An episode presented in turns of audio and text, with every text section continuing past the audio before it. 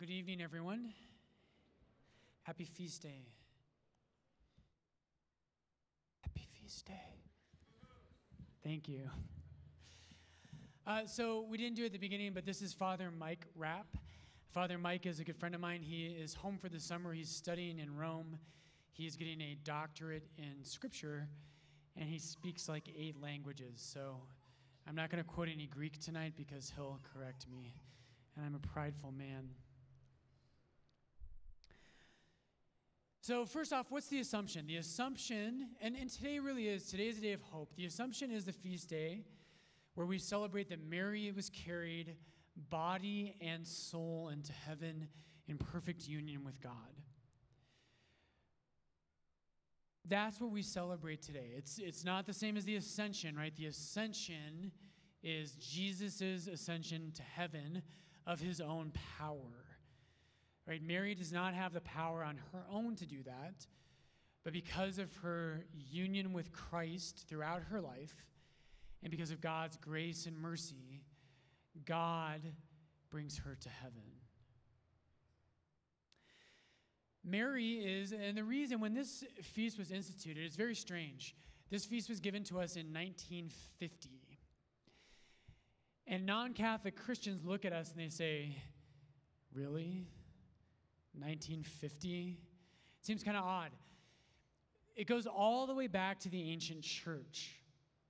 The ancient church believed this, but St. Pope Pius XII defined this in 1950. And here's why he did it, and here's why it matters today.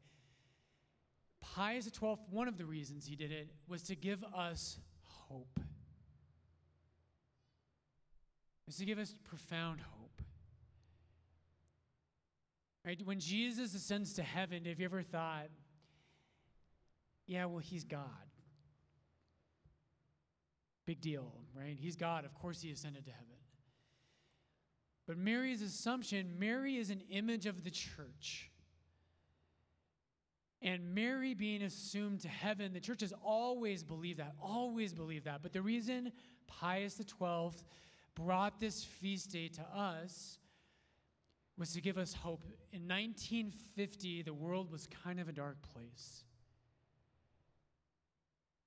And Pius XII wanted to give Catholics and the whole human race hope that God, in the end, if he could raise Mary into heaven, body and soul, that that's also true for us.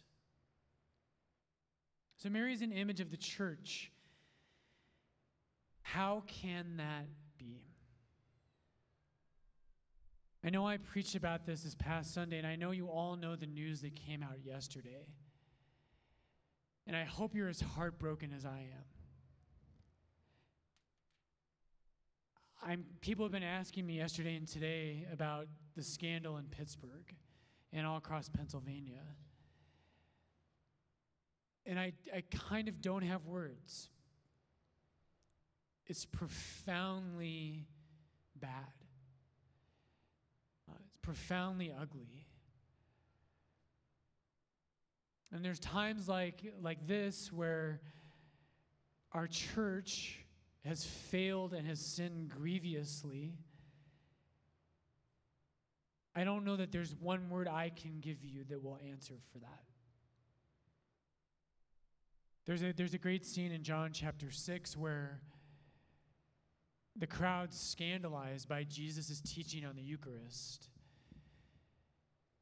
And most people leave. And the apostles, Jesus turns to them and and he asks them, and he says, Are you going to leave too?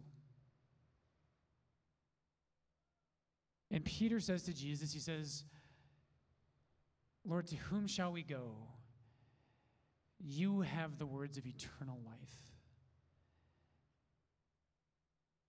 very honestly, that's where I'm at. There are times as a Christian and as a Catholic where, Lord, I don't know all the answers, but I love you. And as I said last Sunday, if you weren't here for this, for my homily last Sunday, such dark times and we have a great amount of work to do. But I was never a Catholic because of anyone except Jesus Christ. That's the only reason I'm a Catholic. And the reason I will always remain in the church is not because the church is at a place where she's reached holiness. She obviously hasn't. But because I love Jesus.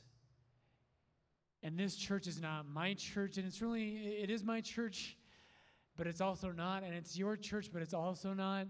On the most profound level, the church belongs to Christ. So I want to give you hope. Today was a hard day for me. I don't know why, but the scandal today just hit me hard. The, the sheer number of priests who are accused, and it sounds like credibly, is over 300 in Pennsylvania. I think it's important to say, I was telling Father Mike this before Mass, I think it is important to say that the overwhelming majority of those cases are from the 50s through the 80s. And I'd have to check on this, but the, I think the article I read this morning said that there were something like two or three since 2000. But it's dark, it's horrible. The bishops are in profound need of reform, and we need so many times in church history, brothers and sisters, what the church needs right now are saints. And I hope, just, I hope in my own heart, in my own life, I hope God, Lord, I hope you can do something in my heart, in my life, that I don't say, somebody else needs to repent, somebody else needs to change, somebody else needs to become a saint. I have to become a saint.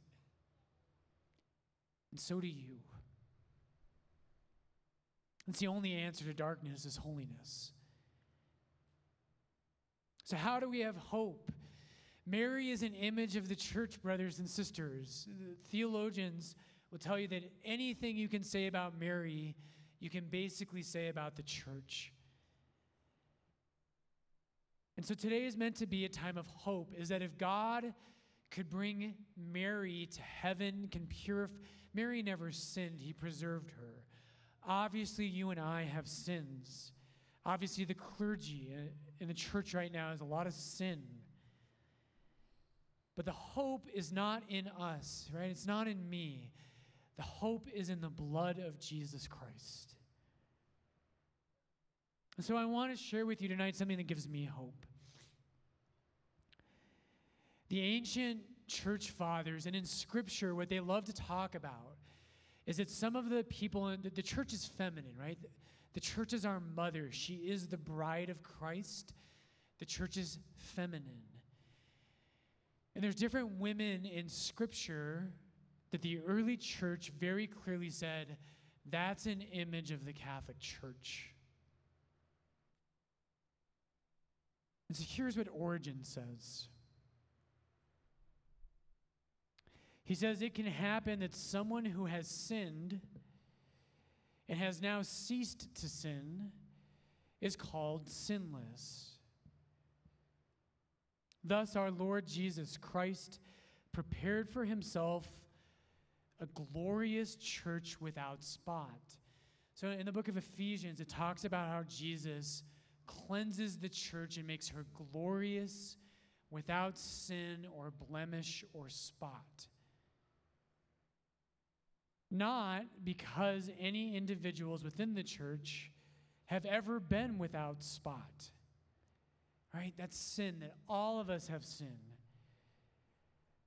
But because they no longer defile themselves. A church without wrinkle, not because the wrinkle has never adhered to them, but because it has been removed by Christ.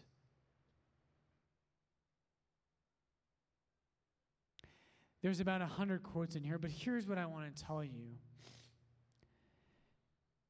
The early church fathers saw that the church was, and there's this essay, and this is a little strong, but this essay is one from Balthasar where he just quotes the church fathers. And it's called Casta Meretrix, which means the chaste whore.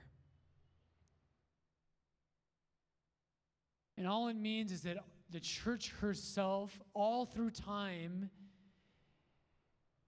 is deceptive and sinful and is not faithful to her spouse. And we're seeing that right now.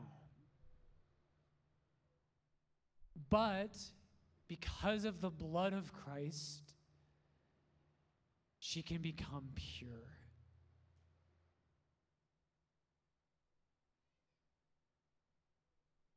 So, what I want to leave you with tonight is this. And I don't mean to always, I know I've talked a lot about this scandal recently, but I think it's so important. And I can't imagine not speaking about it. Brothers and sisters, our hope is not in our hierarchy. They have rightful authority. We have to respect their authority. But our hope isn't in them, our hope is in God.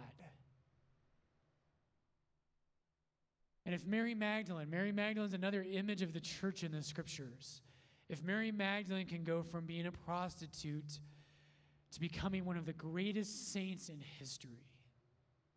In fact, Mary Magdalene's the one who announces the resurrection to the apostles. Right? One beloved by Jesus. He can do that for our church. And maybe the great hope today is that he can do that for the church but He can also do that for me and for all of us.